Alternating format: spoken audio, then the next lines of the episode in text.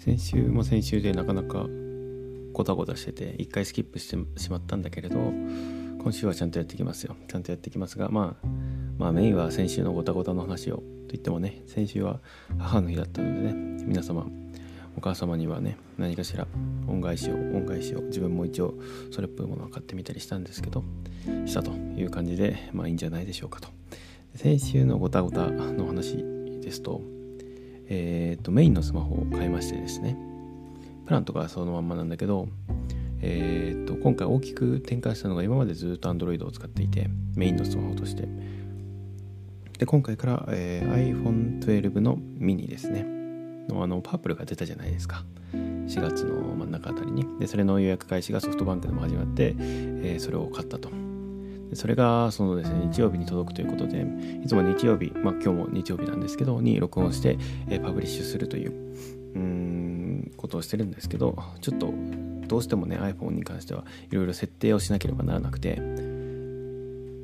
まあ、まず大きいのがあれですよね。あの LINE と Suica 今まではというかあの LINE って複数でアカウントを持ってなくて、ま、あのパソコンとタブレットはまた別で同じアカウントに同時に入れるっちゃ入れるんですけどスマホからだとなんか一つしか見れない。なぜか今でもそんな感じで。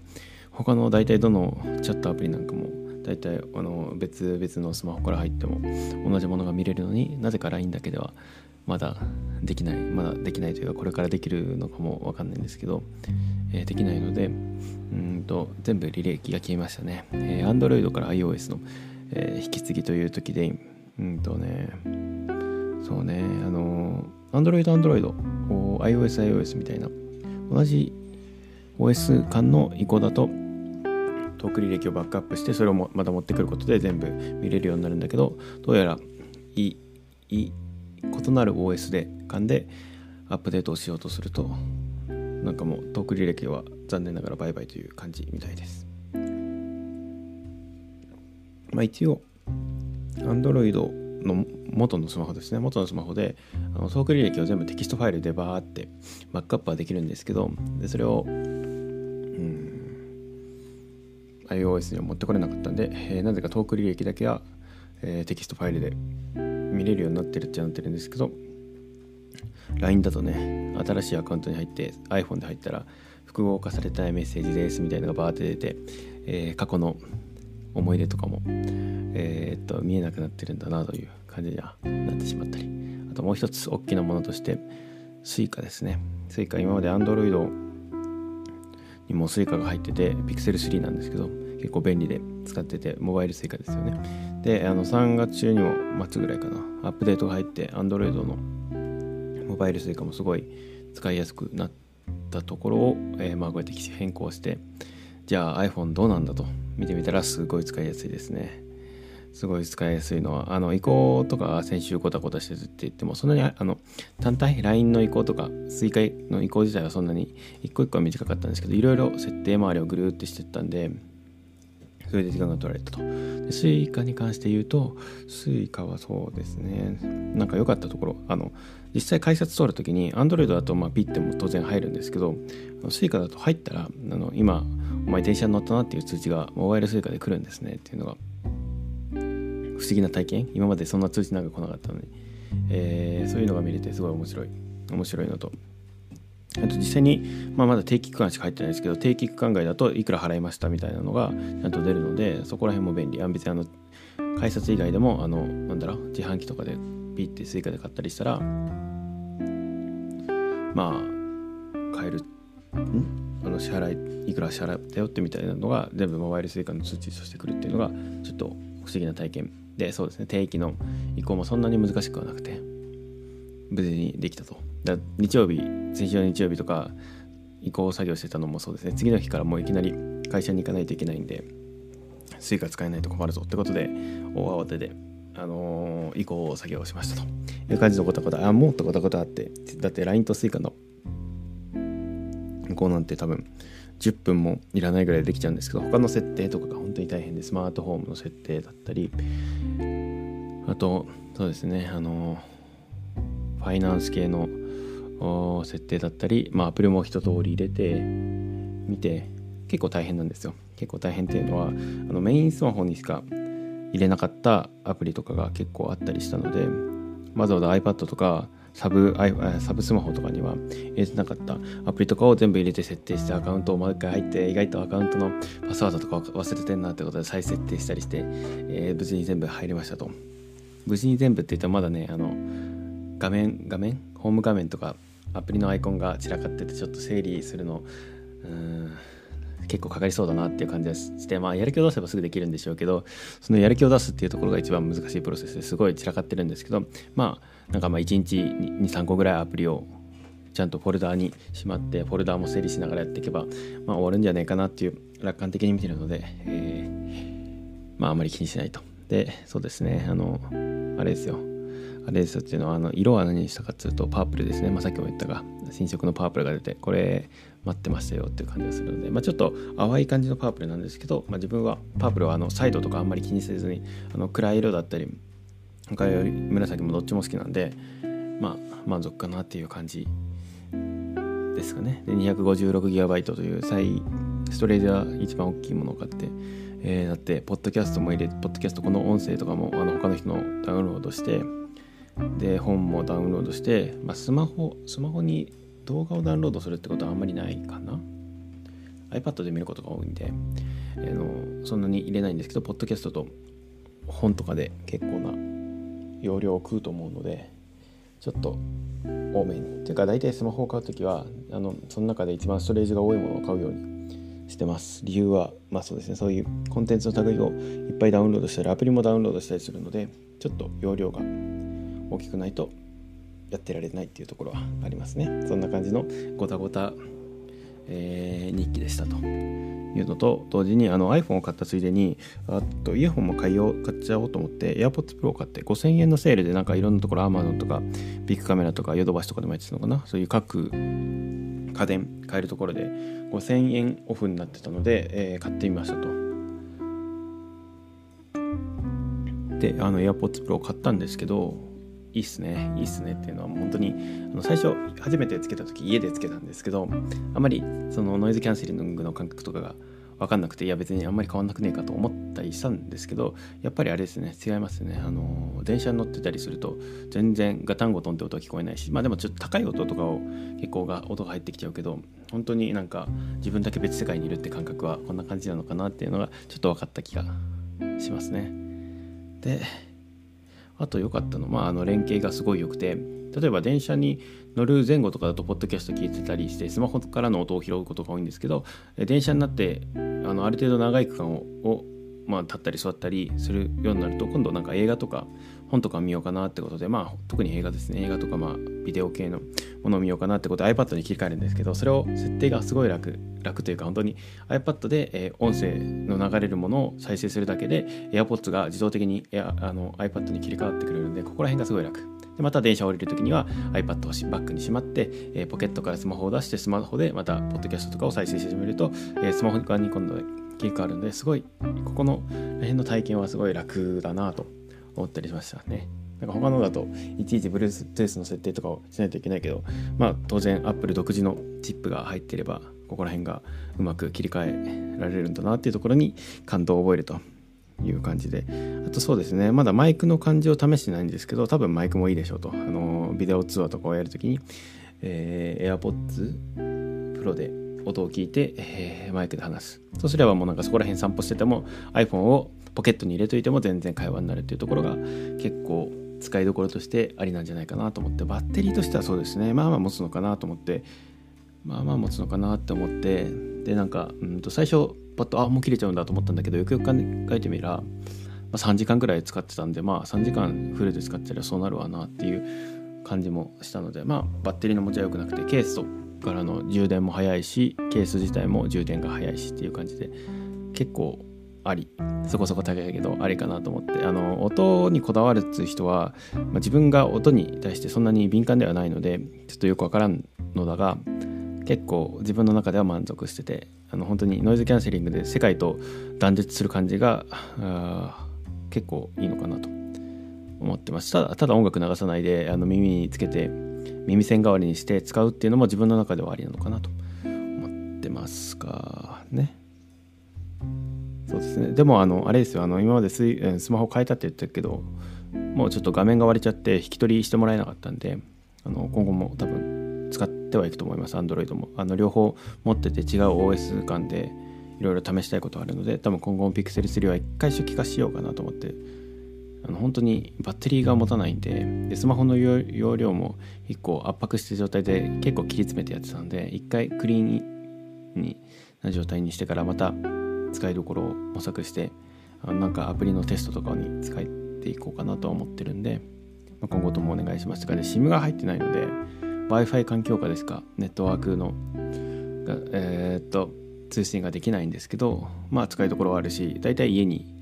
えー、置いてあって家で使うようなものになると思うのでそんなに今までと使い勝手はあ変わらないのかなと思ってまあだからメインでするようなだってチャットだって別に LINE じゃなければ Discord、Slack わかんないけど Zoom とかまあいろいろそういうのアカウントが、えーと、違うデバイス間で同じものを共有できるので全然使いどころはあるので、えー、今後は2台持ちでいきたいのかなと思っててで iPod Touch がうんと用済みってなっちゃったのかな。ポッドキャスト今まで聞いてたりしたんですけどもう iPhone で全部やった方が早いなと思ってるんで、えー、iPod Touch を一回初期化して、えー、メルカリ行きかなと思っていくらぐらいで売れるんだろうと。128GB でレッドで。えー、と iPod Touch は 6, 6の次ですね。7ですよね。7なんで。まあちょっと早めに売ってえーと、iPad とかを買ったり iPhone とかを買ったりしたお金の回収分の足しにでもなればいいかなと。いますかね。でそうですね。そうです。次の話題としてはあれですよ。あのー、ここでいろいろ喋ったりしてるんですけど長さが取れないっていうのがあって別に長さ取れなくてもいいんですけどちょっと短めのポッドキャストをポンポン配信していくのでもいいんですけどあのスタンド FM とかでも本当にこれよりももっと短くこれ今どんくらいなのか分かんねえんだよな。えっ、ー、と何分かは分からん。何分かは分からんのがあの GarageBand で今録音しててちょっと初めてね。で使い勝手がちょっと分かってないので、えー、まだただ音をただ録ってちょっと編集をこの後いろいろ検索しながらどうしようかなって考えるぐらいまだ何も知らない状態なんで、えー、試行錯誤なんですけどまあ今までだと長くて30分とかいったかなっていう感じだったと思うんですけど大体15分以上30分未満、まあ、1時間まで飛ばせるっちゃ飛ばせるとまあそれはそれで面白いと思うんですけどそれよりなんか話を内容をもうちょい考えて、えー、短くした方がお互いにとってもいいと思うのでそっちの方向にあんまり長くなりすぎないっていうところもポイントなんですけど、まあ、ある程度の長さを持った、えー、あ1トークを1回分を作っていこうとは思ってるんですけどもちょい短いやつをしかも今録音はそこそこ頑張ってやってて静かな場所を作って、えー、っと救出されるような服とかのなんかモフモフした周りをに囲って録音をしてで編集もそこそこしっかりしてやるみたいなことを考えてる考えてるというかそれを実現しながらこれを録音してるんですけどそういうところじゃなくてもう本当にスマホ片手にさっきも多分それもさっきも言ったけど AirPods Pro で録音できるのかなっていう感じもしなくはないのでちょっとそれで試してみてスタンド FM でも本当に3分5分ぐらいのを定期的に、まあ、1週間よりも早いペースでどんどん出していくっていうのもありなんで。だからどちらかというとあのアンカーはちょっとアンカー上で配信してるこのポッドキャストは一方的に聞いてもらう感があるんですけど当初の目的としては、えーと、ある程度インタラクティブな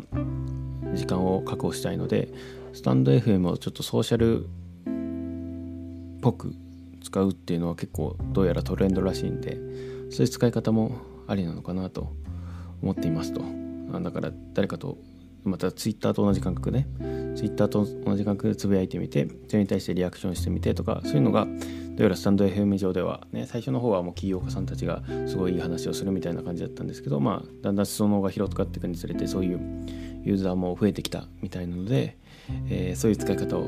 してみたいなと思うのでスタンド FM もちゃんと動かす予定。で別にあの同じものを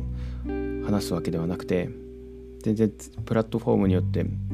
らしさが出るような自分とのマッチしてらしさが出るような、え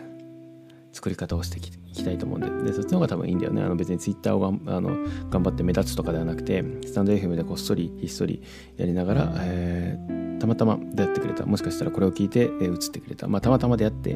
くれた人々とうんと交流をするっていう方が多分インターネットらしくて楽しいと思っているので、えー、まあまたどこかでいろんなタッチポイントがあるんで別に Twitter かもしれないし YouTube 上かもしれないしなんか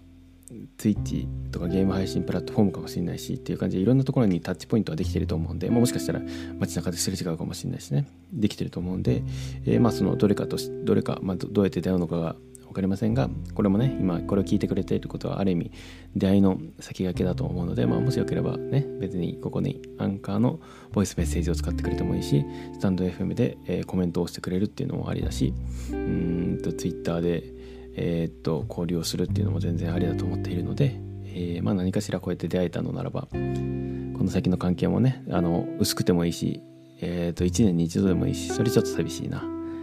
うんまあその人とその2人の間でね適切な関係はあると思うのでうまく距離感を取りながら、ね、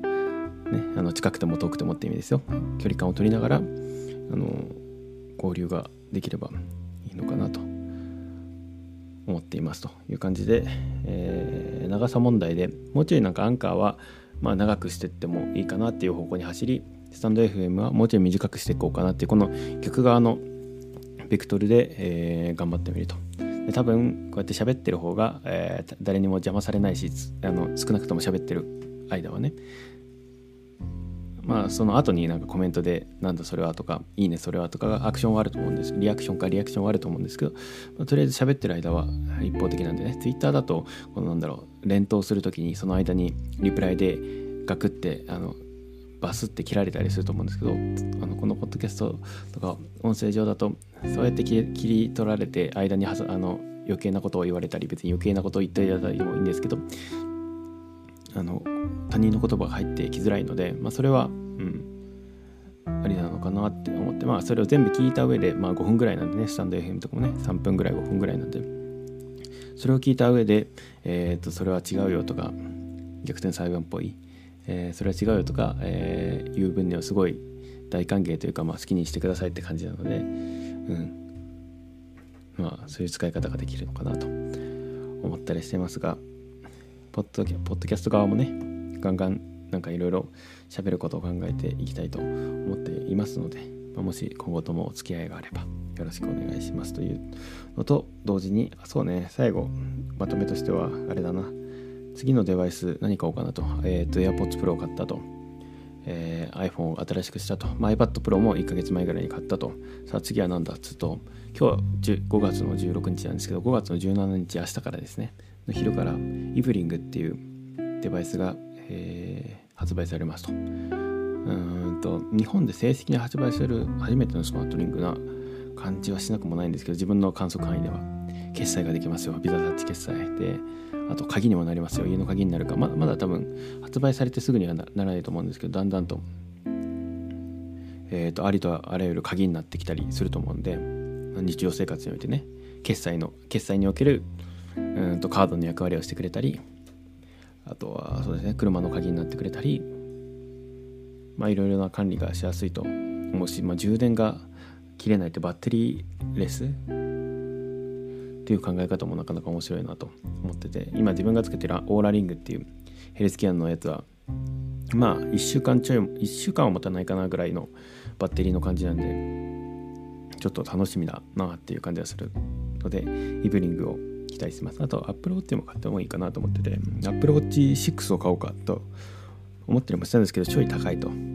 ちょい高いのでまあ SE とかでもいいのかなって個人的に思っててあの別にペイメントとあとある程度トラッキングができればよくてあの常時表示とかは別にいらない。ので、まあ、SE ぐらいで、まあ、なんか OS 側の方が多分 Apple Watch って、まあ、もちろんセンサーとしての役割は重要なんですけど OS 側でも結構パワフルなことをやってくれてるのでで SE とかも別に今多分すごい古い Apple Watch も OS 側でアップデートしていろいろソフトウェアでできることはたくさんいっぱいあると思うので、まあ、そんなになんかうんと iPhone Pro Max iPhone Pro じゃないと iPhone12 Pro じゃないとカメラこのカメラがないみたいな感じのほどの際は自分の生活する上では起きなさそうなので、まあ、あまりその廉価版っていうものを手に取っても全然困んないのかなと思ってんでまあ SE 買おうかなっていう感じがしてだったらそうですねあの SE 買ってで、えー、まあ、7が出る来年には多分8が出るのかなあたりでまた新しいものを新しいアプローチをぐるっと腕に巻くっていう選択もありなのかなと思ってるのでまあ次のデバイスは指輪と時計ですよ。ここら辺を狙っていきたいと思います。どうですかね？以上。初めての初めてのっていうか前回は iPad で、えー、録音して配信してで今回は GarageBand という新しい、えー、ソフトを使ってみましたので編集どうなってるかわかんないんですけど、まあ、音はちゃんと今見た感じ波形が取れていて問題なさそうなので、えー、まあこれを聞いてる頃には編集済みのものがあってるんでしょうけどうどうですかね。問題はないですか？問題あればご連絡をください。っていう感じでいい感じですかね。そのところでまた来週ちゃんとね来週は会えますよ。多分来週は会えると思うのでまた是非お聞きになってください。それでは。であの AirPods Pro 買ったんですけどいいっすね。いいっすね。っていうのはもう本当にあの最初初めてつけた時家でつけたんですけどあまりそのノイズキャンセリングの感覚とかが分かんなくていや別にあんまり変わんなくねえかと思ったりしたんですけどやっぱりあれですね違いますね。あの電車に乗ってたりすると全然ガタンゴトンって音聞こえないしまあでもちょっと高い音とかを結構が音が入ってきちゃうけど本当になんか自分だけ別世界にいるって感覚はこんな感じなのかなっていうのがちょっと分かった気がしますね。で